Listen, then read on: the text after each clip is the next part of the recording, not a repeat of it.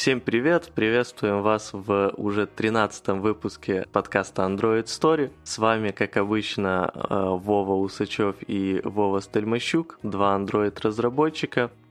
И э, сегодня мы поговорим с вами о э, тестировании вновь. Но в этот раз мы так тихоря с опозданием включимся в дискуссию, которая проводилась между разными интересными людьми со всяких э, Яндексов, Сити Мобайл, Авито и тому подобное. Э, и передаю слово второму участнику. Да. Э, да, всем привет. Если вкратце, это просто статья на Хабре, где ребята обсуждали, что надо тестировать, что не надо тестировать, и философский вопрос вообще ли надо тестировать. И я предлагаю просто идти, наверное, по заглавлениям. И первый вопрос, который вообще возникает, э, всегда ли нужно вводить тестирование? То есть всегда ли надо вот прям тестировать? И есть, конечно, простой ответ. Всегда надо тестировать. Будет точно лучше. Но всегда есть еще дилемма в том, э, окупится ли это тестирование. То есть, если у вас есть какая-то фича, что будет э, там дороже, что, там обращение в саппорты и для чуть-чуть утраты юзеров, или все-таки все оттестишь, чтобы все было прикольно и все работало четенько. Я могу сказать, что есть фичи, которые можно просто, ну, э, можно видеть, что есть баг, и можно пойти с ним в прод, просто прикинув, что саппорт выгребет. То есть все будет нормально, и ничего от этого не случится. Вот. А, ну, на самом деле, в философском вопросе тестировать ли, а, здесь как бы, если у вас такая ситуация, что в целом ресурсы вам позволяют Э, есть время, есть деньги и так дальше, чтобы делать тестирование, делайте. Да, хуже от этого точно не станет, и в, скажем так, in the long run вы заметите плюсы того, что вы все же не пожалели, ну, решили это начать делать. А если все же обсуждать, э, когда деньги, эм, время и так дальше более впритык, Э, ну, тут, я считаю, э, единственный такой нормальный кейс, когда реально можно плюс-минус с легкой душой отказаться от тестирования, это если у вас по какой-то причине такой продукт, в котором появляются часто новые фичи, но они всегда идут как-то отдельно. А, то есть не идет изменение старых фич, они не затрагиваются. У вас есть там а, хорошая какая-то базовая интеграция, под которую подключаются все новые фичи, и, соответственно, между ними взаимодействие минимальное. А, в этом случае вполне возможно, что да, вам не особо сильно помогут там юнит-тесты и так дальше, потому что, скажем так, вы в любом случае перед отправкой в прод э, просмотрите, что все работает так, как вы хотите, и так как в дальнейшем изменений на этой части э, продукта у вас уже не будет, то и, соответственно, вы ничего не поломаете. Но это прям такой исключительно редкий кейс, как на меня – а... Не, ну что, подожди. Ну, можно же сделать какую-то фичу, можно вообще ее не протестировать. И если прям что-то вот пошло вообще не так, можно ее всегда отключить. А... Можно все на фичи флаги навесить и такой, ой, эта фича делает много обращений в саппорт. Не выгребаем. Ну, отрубаем фичу и поехали дальше.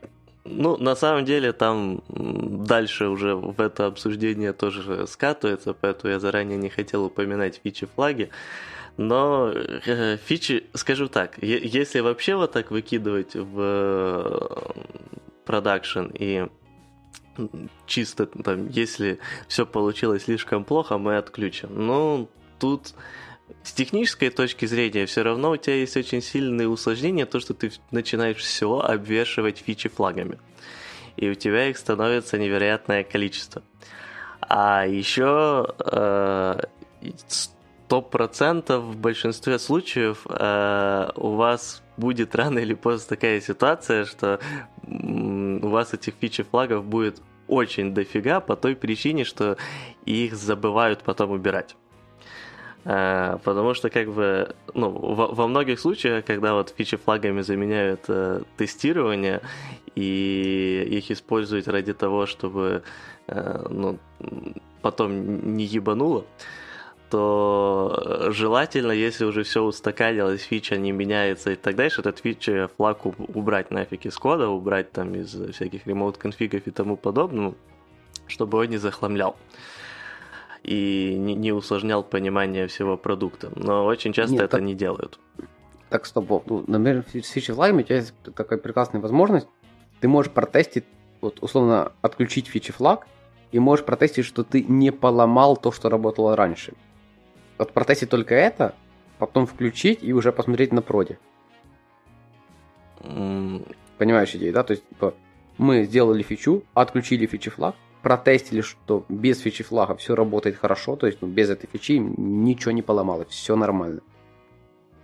И дальше ты спокойно душой катишься, тогда у тебя есть стопроцентная, ну, большая, большая вероятность того, что если в проде ты его отключишь, то у тебя старый функционал не поломается, потому что именно этот кейс ты протестил. Подожди, э, это тестирование происходит до выкатки в прод? Да, да, да. То есть а ты в чем тестируешь... его смысл тогда в отношении этой фичи, если Э, тогда уже проще сразу оттестировать вместе с фичой, и просто если там уже что-то поломано, это ты не льешь в прод, потому что а, у тебя... Потому что так тебе тестировать только то, что все работает без этой фичи, а так тебе тестировать и что все работает с этой фичой, и что работает и без нее. Ну, то есть у тебя просто время на то, чтобы протестировать существующий функционал будет меньше всегда, чем на функционал плюс новая фича потому что под старый функционал у QA-команды уже и тест-кейсы есть, и не знают, как тестировать, они это точно протестируют быстрее, потому что они уже тестируют не первый ну, раз в жизни. То есть у тебя здесь кейс, когда у тебя есть тестирование, э, достаточно, чтобы протестировать вот старый функционал, но новый функционал ты тестируешь на юзера. Да, да. Ну, это на самом деле сильно печальная ситуация и, и странная, как на меня. Um, но, да, в- в- вариант в целом рабочий, соглашусь. А... Нет, ты просто подходишь к команде и говоришь, ребят, типа, сколько будет перетестить вот, вот эти вот экраны, которые потенциально могли бы задействовать, такие, там, день. О, а сколько перетестить еще с этой фичой? Они такие, два дня. И такие, а у вас есть только день. И вы тестите только то, что, то, то, что уже и так есть в проде, не поломалось ли оно. Да, ну я понял. Тут стандартная ситуация, когда время прижимает очень сильно, и лучше рискнуть и выкатить. Uh, да, не, в, в этом плане-то я полностью согласен, но как бы для этого фичи-флаги, ну, это одна из причин, почему фичи-флаги популярны. Я просто начал обсуждать именно уже минусы фичи флагов. И вот в первую очередь с технической точки зрения, вот все, что я объяснял насчет того, что э, их количество иногда может в проекте быть уже слишком большое, люди часто забывают их чистить. А, вот. Ну и еще бывает вот ситуация с тем, когда кто-то что-то случайно не там включит, выключит и даже в больших серьезных компаниях это достаточно часто, насколько мы оба знаем. Да, да. То, что кто-то случайно что-то включит не там, где надо, это понятно. Да. Вот. Mm. Ну и вторая часть это уже чисто а, часть user experience, вот, когда ты используешь фичи флаги для пользователя, ну, для тестирования на пользователях, если что-то пойдет не так, как бы я просто возьму и отключу. А, ну, это создает такой скажем так, плохие впечатления у юзера и репутацию для компании, потому что вот сегодня я юзер открыл приложение, вот там есть новая классная фича, которую очень долго ждал, все зашибись, я ей пользуюсь, у меня нет никаких проблем, но у юзера Васи проблемы были, это заметили по всяким крашлитикам и фичу выключили. Я вообще ничего не делал с приложением, и тут же я потерял функционал, который так долго ждал и начинаю писать саппорт какого черта. Ну, можно делать фичи-флаги чуть получше, то есть делать фичи-флаги на, на юзеров. Это уже не совсем фичи-флаг, но можно увидеть, что если у этой категории юзеров вот такие проблемы с этой фичой, ну только ими отрубить. Ну, не знаю, если ты видишь, что у тебя вот этот экран, точнее, эта фича, вот она там не отрабатывает на вот этом списке Samsung, Вот, ты отрубаешь его для вот этого списка Samsung. Ну, да, тоже вариант. Окей, хорошо. Но ладно. тоже не, не всегда сработает, потому что, опять же, иногда все сводится к тому, что Вася нажимает, а что я нажимаю. Тут И, да, да, да. Окей. Э, ладно, какие, какой еще топик с этой всей вот статьи тебе, тебе, тебе нравится? Не, подожди, мы еще, мы еще с первым толком-то не, не закончили. Вот э, ты как считаешь, э, нормальная ситуация, когда вообще нет тестирования, и когда ты можешь ее продать? Причем я имею в виду, вот вообще-вообще нет тестирования, то есть у тебя даже нету QA-шников, мануальщиков. Если вообще вообще нет тестирования, это крайне плохая ситуация, потому что, как правило, это скатывается к плохой архитектуре потому что архитектура это как раз то, что изменяется из-за того, что находятся какие-то баги, и ты понимаешь, о, это не ушли, это не ушли, вот тут мы сейчас с легенца поправим этот контракт, этот, и вот у нас все будет хорошо. Если у тебя вообще нет тестирования, у тебя просто вот это количество багов накапливается, накапливается, накапливается, и потом ты в некоторый момент понимаешь, что ты не можешь их пофиксить, потому что у тебя просто вся архитектура приложения не выгребает. Ну, понимаешь идею? Ну, да, я понял, от, от чего ты отталкиваешься. Хорошо, теперь добавим мануальщиков, но нету больше никакого другого тестирования. Как тебе такая ситуация? Ну, когда ее можно. можно оправдать, когда нельзя? Ну, это зависит от, того, от количества мануальщиков, которые есть. Если есть армия мануальщиков на тысячу человек, вообще прекрасная ситуация. То есть, это, возможно, да, там бизнес это будет дорого, но это прекрасная ситуация. Они тебе перетыкают вообще все, что у тебя есть, и ты уверенно говоришь, что да, можно катить в прод. То есть ты считаешь, что если у тебя есть армия мануальщиков, то в целом тестирование тебе абсолютно никакое не нужно? Автоматизированное имеешь в виду? Э, да, но не, не да, только автоматизированное, как в плане со стороны э, QA-шников, но и в плане э, UI интеграционных и юнит-тестов. Ну, интеграционный UI, то, наверное, да, можно отказаться, но юнит-тесты, они часто сами по себе просто помогают. Вот, ну, то есть, да. они помогают тебе быстрее писать код очень часто. Я, я вот к то этому есть, знаю, и там... тоже э, хотел дойти, потому что вот э, здесь частая э, фраза, которую я встречаю о том, что как бы, ну, проблема в тестах в том, что они тебя замедляют, и времени нет. А, ну, если и вот с юнит-тестами, если на старте вот они могут тебя замедлить чуть-чуть, но на совершенно таком старте, то буквально два месяца продолжительности вот проекта, и юнит-тесты начинают наоборот спасать, э, ускорять, и легче вводить новых людей в проект, потому что тесты это не только стабильность какого-то функционала теста, это еще и документация. А, и вот часто ты по коду, ну, особенно, кстати, если у вас нету нормальной документации э, в каких-то там, ну, на, на всяких конфлюенсах и так дальше, а это очень частая ситуация, то вот открыть, почитать, что там в юнит-тестах, интеграционных тестах, очень сильно помогает разобраться что же эта фича делает и как она работает. Ну, тут еще есть момент, что есть кейсы, когда с юнит-тестом тебе сразу быстрее, учитывая, что у тебя есть время на деплой, там, на сборку всего мира, всякое такое. Особенно, знаешь, всякие конвертации из чего-то в что-то, такие, ну, там, нетривиальные конвертации, не просто пересоздание новых моделек под, под более удобный формат. А там конвертации всяких там времени, э, конвертация всяких статусов специфических, либо там разбор ошибок с бэка, вот, то есть вот это тебе может реально сократить сразу же, потому что, ну, не знаю, там поднять какой-то прокси у себя там на компе, замокать разные реквесты от бэка, это всегда дольше, чем просто проверишь, что у тебя статусы на уровне юнит-теста нормально разгребаются. А, ну, кстати, да, полностью согласен. Вот с временем прям офигенный пример.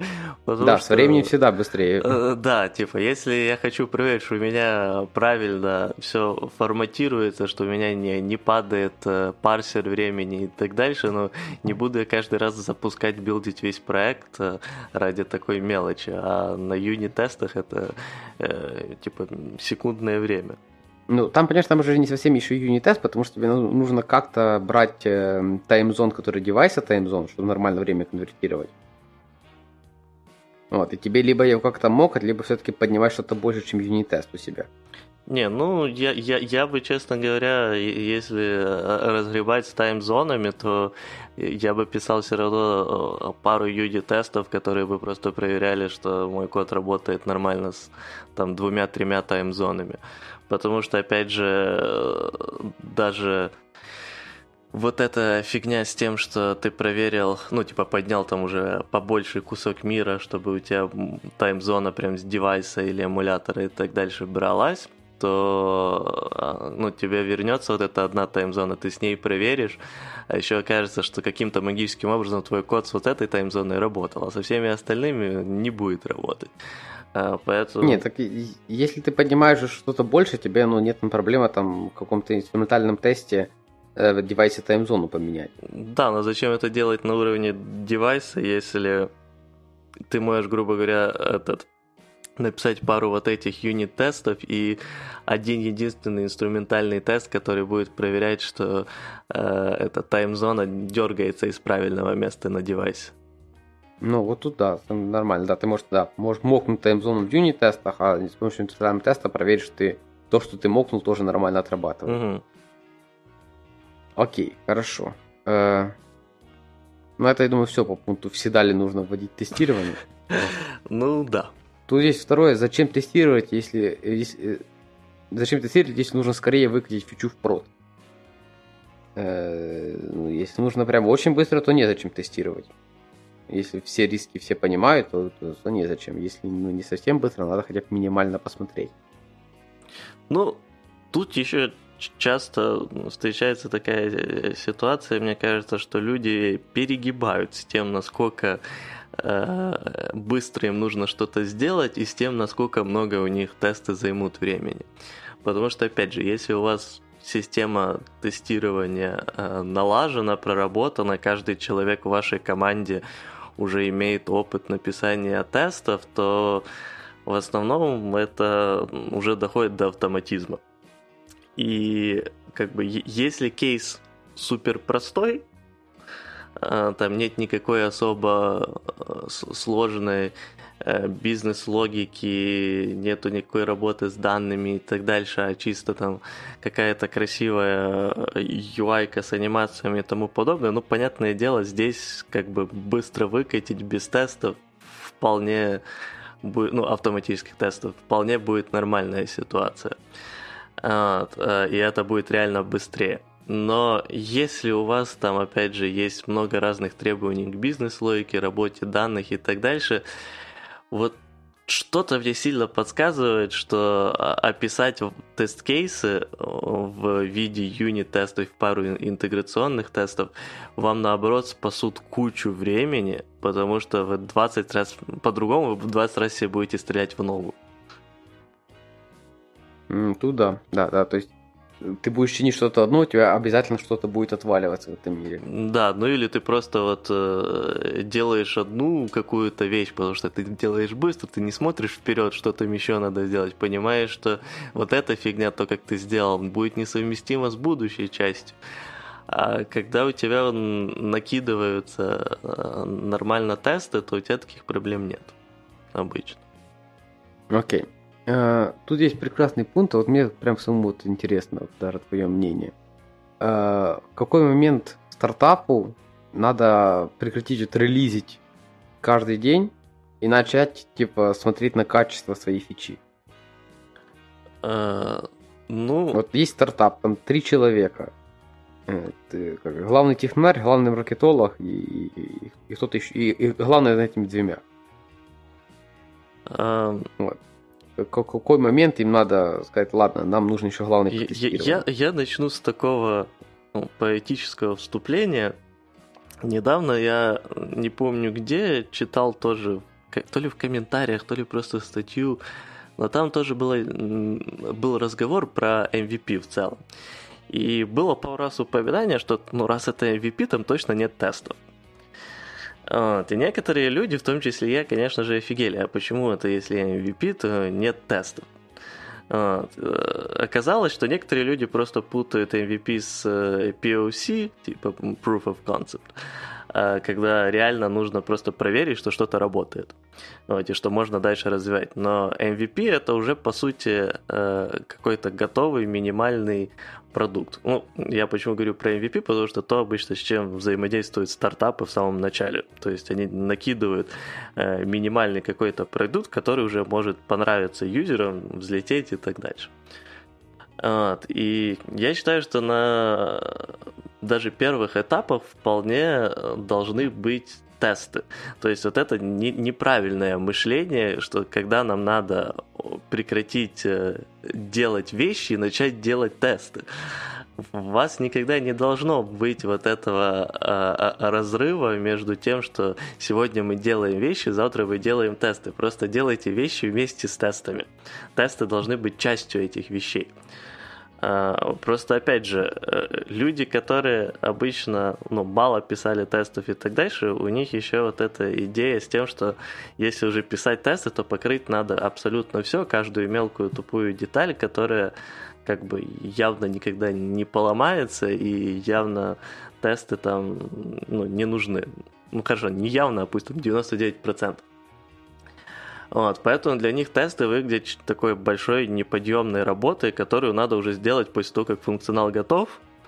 Вот, а теперь надо там, вот, как, как некоторые э, люди после чего-то ужасного молятся, от программисты после написания э, чего-то плохого пишут тесты. Вот. Не, ну, Вов, посмотри, тут еще есть другой момент. Ну, если ты понимаешь, что там 10 из 9 фичей, которые ты выкатываешь, умирают через 3 дня, ну, то есть ты же стартап, ты же там фичи врубаешь, вырубаешь каждый день. Э, и что? В чем проблема все равно э, в, при написании фич покрывать логику минимальным количеством тестов?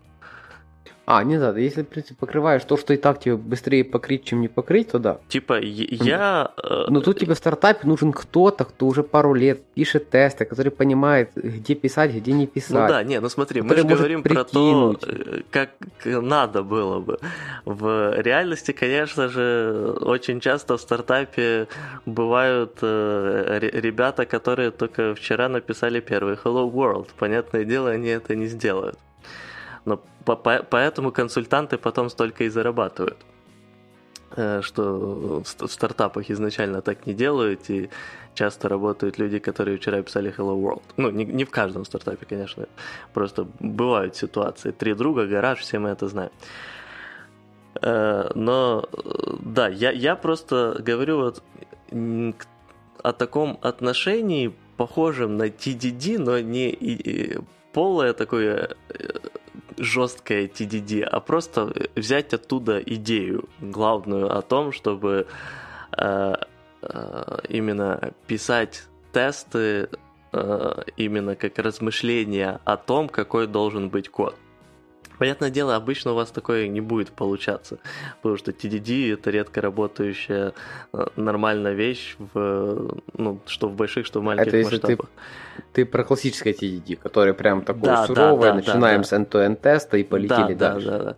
Но в я вам не говорю вот покрывать все тестами, но вот если у вас есть сложные э, для понимания там бизнес-правила и так дальше вещи, где что-то может поменяться, поломаться и так дальше, вам будет проще самому обдумать это, описать это и тогда уже расписывать код.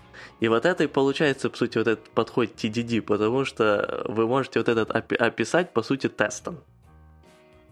Ну, так да, да. Если вот эта часть TDD, тогда я согласен. Но если прям такой суровый TDD, он Нет, не всем большим компаниям это нужно. TDD, я, я, я не знаю, я пока не встречал людей, у которых это работало. Если такие люди есть, и они слушают подкаст, было бы очень интересно пообщаться, честно говоря. Кстати, мне тут еще не нравится в статье, это, вот, тут, ну, тайм-код звучит так какой момент стартапу или аутсорсовой компании нужно прекратить релизить фичи и начать тратить время на тестирование? Я не понимаю, почему стартап и аутсорсовая компания в одном. Эм, ну, скорее есть, всего, ну... потому что часто в аутсорсы идут вот стартапы, и поэтому их намешивают на одно. Не, не, смотри, ну, по факту нет разницы, типа, делаешь ли ты стартап сам, или ты нанял аутсорсовую компанию, чтобы она делала тебе твой стартап. Ну да. Ну, ты, ты и, и есть, с другой стороны, аутсорсы компании, которые делают далеко не стартапы. То есть там есть сумасшедшие enterprise заказы, которые там люди пишут десятками лет. Понятно. Ну да, ну и также есть э, стартапы, которые работают через аутстаффинг. Ну и на самом деле как бы само разделение стартап-продукт тоже такое себе, потому что как бы ну э, любой э, стартап это в целом продукт но не да, любой да, продукт да. это стартап. Как-то так. Согласен. О, окей, хорошо. Мы пойдем к следующим таймкодам, то эти какие-то не совсем уж интересные. Давай. Тут есть важный пункт такой. Как снять нагрузку с QA команды во время регрессии. То есть все, вот есть какой-то набор фичей, вот, они сделались, надо в прод, надо регрессию как сделать так, чтобы я команде стало жить проще. Ну, это могу сказать своего опыта. Классно, когда фича мержится в какие-то основные ветки проекта после того, как ее отдельно протестировали. То есть, когда QA команда берет ветку, которая делалась фича, которая еще не замержена в dev, тестирует, и потом это мержится в dev. Тогда во время регрессии жить проще. Потому что во время регрессии не всплывает весь мир, а всплывают только там баги, которые как-то там на пересечении фичей, либо еще из-за чего-то. Но это там не все баги скопа по всем фичам, которые вы делали под этот релиз. У тебя есть еще какие-то идеи, как можно помочь команде? Ну, в целом, э, с этой твоей идеей согласен. Э, в плане помощи, э, но у меня есть одна как бы вещь, которую всегда хотелось бы попробовать реализовать, но скажем так, из-за того, как сейчас я работаю, работал до этого, то у меня э, не получалось. Э, потому что как бы здесь надо для реализации этой вещи иметь э, что управление над QA-командой, что вообще, скажем так, придерживаться написанию UI-тестов. Что я имею в виду, это покрывать все же, скажем так, большинство логики, ну, большинство участков приложения хотя бы такими базовыми э, UI-тестами, но э, взять подход э, паттерна робота, э, где ты, по сути, как разработчик накидываешь поверх Э, там, ну, используя там Каспрессо или Эспрессо или любую другую либу, ты поверх этого накидываешь свой интерфейс, который намного более, скажем так, читабельный э, и э, позволяет описывать тесты э, практически словами. Э, и дальше ты приучиваешь QA-шников э, к вот этому паттерну и тому, как это все выглядит, чтобы они там, если что, могли что-то подправить, э, ну и понимали, как оно все работает. Ну, не все хорошо, чтобы они понимали вообще общую идею, общий смысл. И в дальнейшем они в целом смогут не только править, а даже создавать что-то свое. Э, в чем минус как бы этого подхода? В том, что все равно вот обворачивать в этот удобно понятный перевариваемый э, интерфейс, ну, который, по сути, DSL, придется все равно разработчику. Э, это все равно будут UI-тесты, которые на особенно мобильных э, платформах слегка нестабильные. Э, надо будет придумать что-то, что все же замокает полностью бэк, и его тоже надо будет включить в DSL этот ваш удобочитаемый. Вова, тебе не кажется, что это удобочитаемый DSL через два месяца станет просто DSL? Э, Без удобочитаемый. Ну, я не уверен. Мне э, кажется, что вероятность такого крайне высока. Он удобочитаемый довольно быстро перестанет На быть. На самом деле, что... э, ну, опять же, у меня не, не получилось это в реальных условиях проверить, Вот, я пытался просто создавать на пэт-проектах этот удобно читаемый DSL, в целом мне понравилось. Идею тоже придумал не я. Вот. Сейчас я скажу, кто придумал идею, и, ну, частично, скажем так. А, кто придумал идею, ты, возможно, э, получше начнешь к ней относиться. Вот. Идея с блогов Джейка Уортона. Угу. А, вот. Ну, и, опять же, сам Нет, тогда идея зашибись. Да, нет, да. Нет, круто, крутая идея, я согласен. Да. Нет, на самом деле нет. Я, я, я не верю в то, что ты... Ну, то есть, мне вообще не нравится эта идея, что мы поверх какой-то любой, вообще для тестирования, не для тестирования, что мы поверх какой-то библиотеки крутим свой интерфейс, думая, что мы напишем интерфейс лучше, чем авторы библиотеки. Нет, суть своего интерфейса в том, что в том же Каспрессо и так дальше у тебя будет в любом случае привязка к Э, Android компонентам. И к идеям того, что надо знать ID-шки view и тому подобное.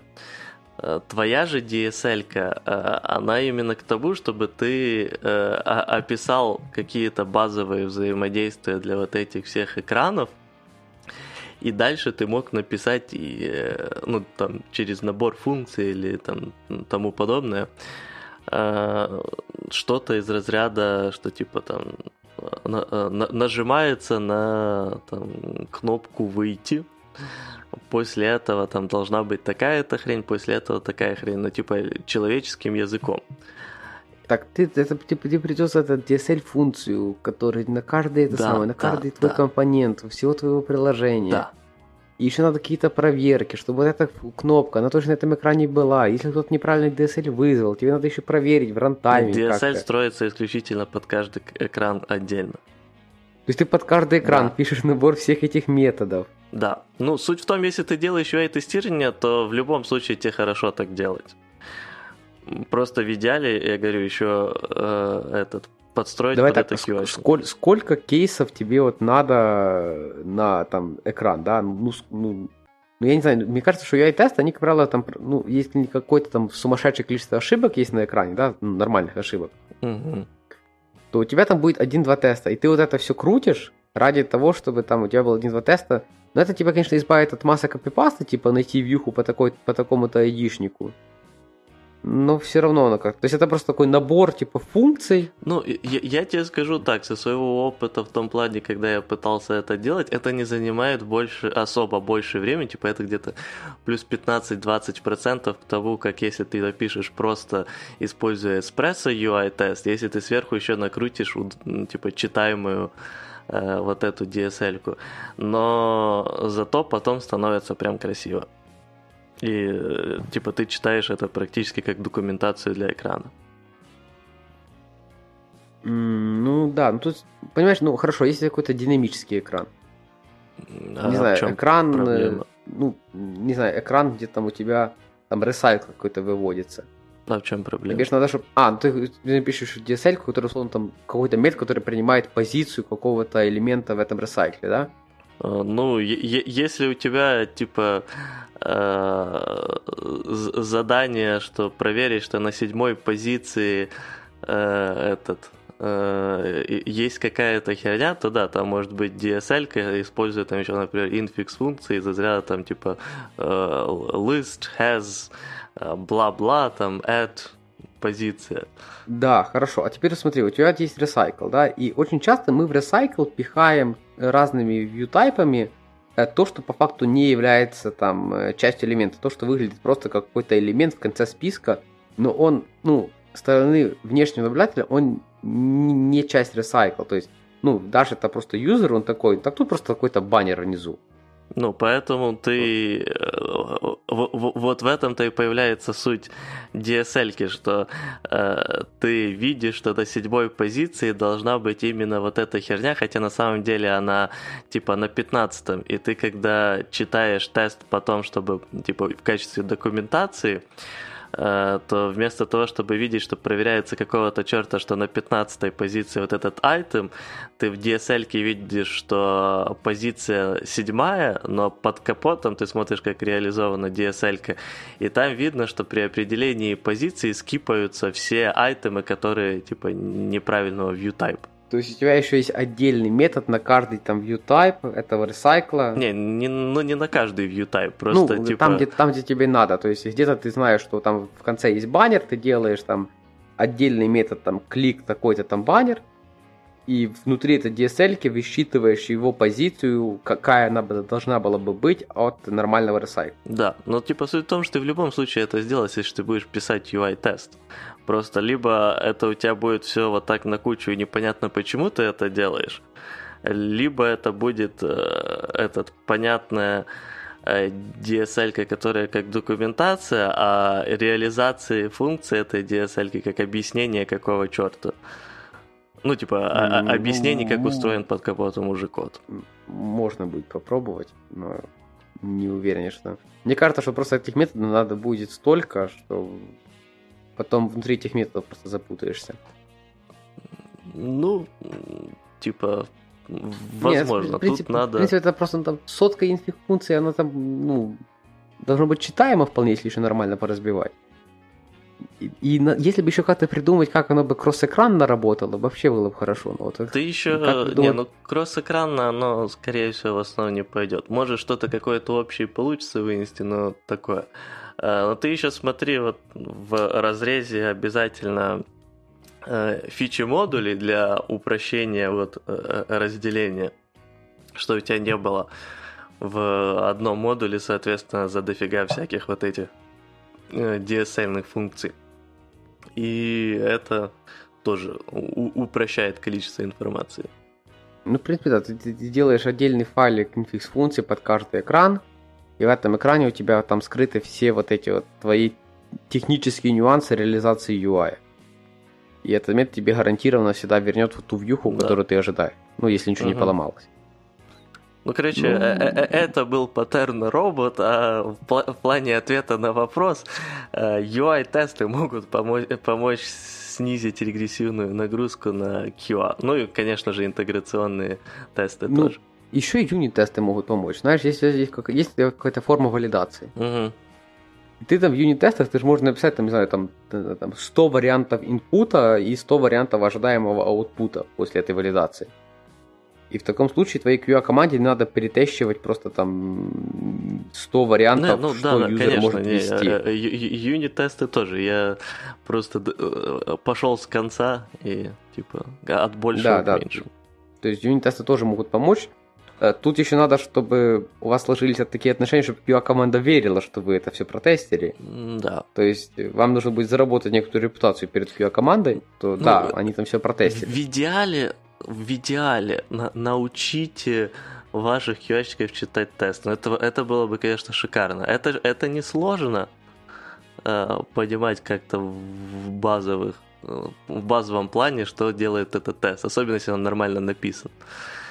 И особенно юнит-тесты, особенно если они простые, как, какими юнит-тесты должны быть. Да тогда... нет, Вов, это на самом деле, это тебе так кажется со стороны, что их просто читать, но, но нет, это не, не просто. Ну, то есть тебе надо объяснить человеку вообще, как язык устроен. А, а очень часто QA, который понимает, как там на языке что-то написать, либо как язык прочитать, он очень часто уже не манул QA. Ну, заодно растишь мануальщиков в автоматизации. Ну, разве что так. Ну, то есть это непростая идея. Научить QA команду читать тесты, либо еще там хуже там писать тесты это не просто, у тебя так не получится со, со всей писать, командой. Писать это сложно, да. Это уже нужны не, простые QA-шники, но э, мануальщики, но читать, не знаю. Ну, за- зависит, конечно же, еще от сложности самих юнит-тестов. В идеале, конечно, было бы круто видеть юнит-тест максимально простой, как пареная репа, но тоже не всегда получается на самом деле. Окей. Okay. Хорошо нагрузку с я команда мы сняли. Да. Тут есть такой пункт. есть ли смысл вообще э, мокать backend и другие всякие, ну, в основном backend. Ну, есть использовать моки и фейк объекты в UI-тестах. Да. Это, это очень странный вопрос, потому что я, я бы задал чуть-чуть другой вопрос. Есть ли смысл не использовать моки или фейк объекты в UI-тестах? Есть, конечно. Какой? для того, чтобы твой UI-тест проверял э, всю инфраструктуру. Это, это, это какой-то слишком жесткий, как на меня, UI-тест. Не, если мы отталкиваемся от того, что у нас вообще мануальщиков нет, ну, окей, но не знаю, все равно, типа, слишком много вещей. Этот тест ничего не скажет. Слишком много вещей может пойти не так. Нет, тебе этот тест скажет, что, что что-то пошло не так. То есть здесь смотри, у тебя есть какой-то уже снапшот твоего приложения, которое пойдет в прод. У тебя есть там, не знаю, там снапшот, у тебя есть там бэк, который вот сейчас на проде, условно, да, который уже подготовлен к тому, что вот ваше приложение скоро пойдет в прод. Вот. И вы берете, вот, прогоняете эти тесты, зная, что в целом ваша инфраструктура от того, что вы изменили э, свое приложение, не, не поломается. И это больше тебе скажу. Ты можешь при изменении чего-то одного из этой цепочки прогнать тесты и понять, что эти изменения сделали плохо ты будешь знать, что поломалось. У тебя есть, условно, у тебя есть некоторые пять сущностей, не знаю. Не, там, я, я понимаю фронта... Э, твою логику в этом. Просто тут больше у меня проблема с тем, что бэки слишком ненадежные вещи, интернет ненадежные вещи. Ты знаешь, типа очень часто будут э, false не, так, результаты. Никто ж тебе не говорит... Не, так, стоп, интернет можно сделать надежным. Ну, то есть, если это тест, это же нереально самое. Ты делаешь нормальный connection там от фронта к бэку ну, реальные вполне задачи сделать. Ну, смотри, э, в целом я могу... Э, идея, которую, которая теперь у меня появилась, это... Э, мне нравится идея писать отдельные UI-тесты для вот бэка, ну, которые используют прям напрямую бэк, но в целом несложно сделать UI-тесты, э, которые по дефолту используют моки, но типа команды в консольке можно переключить так, чтобы, ну, дополнительный параметр дать, чтобы они начали использовать реальный бэк. И, да, да, да. Про это говорю. Если у тебя есть уже этот написанный тест, он может нагоняться и как на моках, и как на всей, ну, на всей системе. Да, вот в таком виде в целом согласен, это было бы э, прикольно. Да, и у тебя информация про то, что поломалось, есть не от того, что тест красный, а вот от того, что ты заранее знаешь, что ты поменял только вот эту сущность, и тест стал красный, значит проблема в этой сущности. То есть ты можешь найти, что не работает не тем, что запускаешь разные тесты, а тем, что меняешь э, инфраструктуру, с которой тест работает. И если на проде тесты окей, а потом подключили стейджовый бэк и с теста не окей, значит вот то, что сейчас на стейдже, там, не знаю, какого-то сервиса, оно поломанное.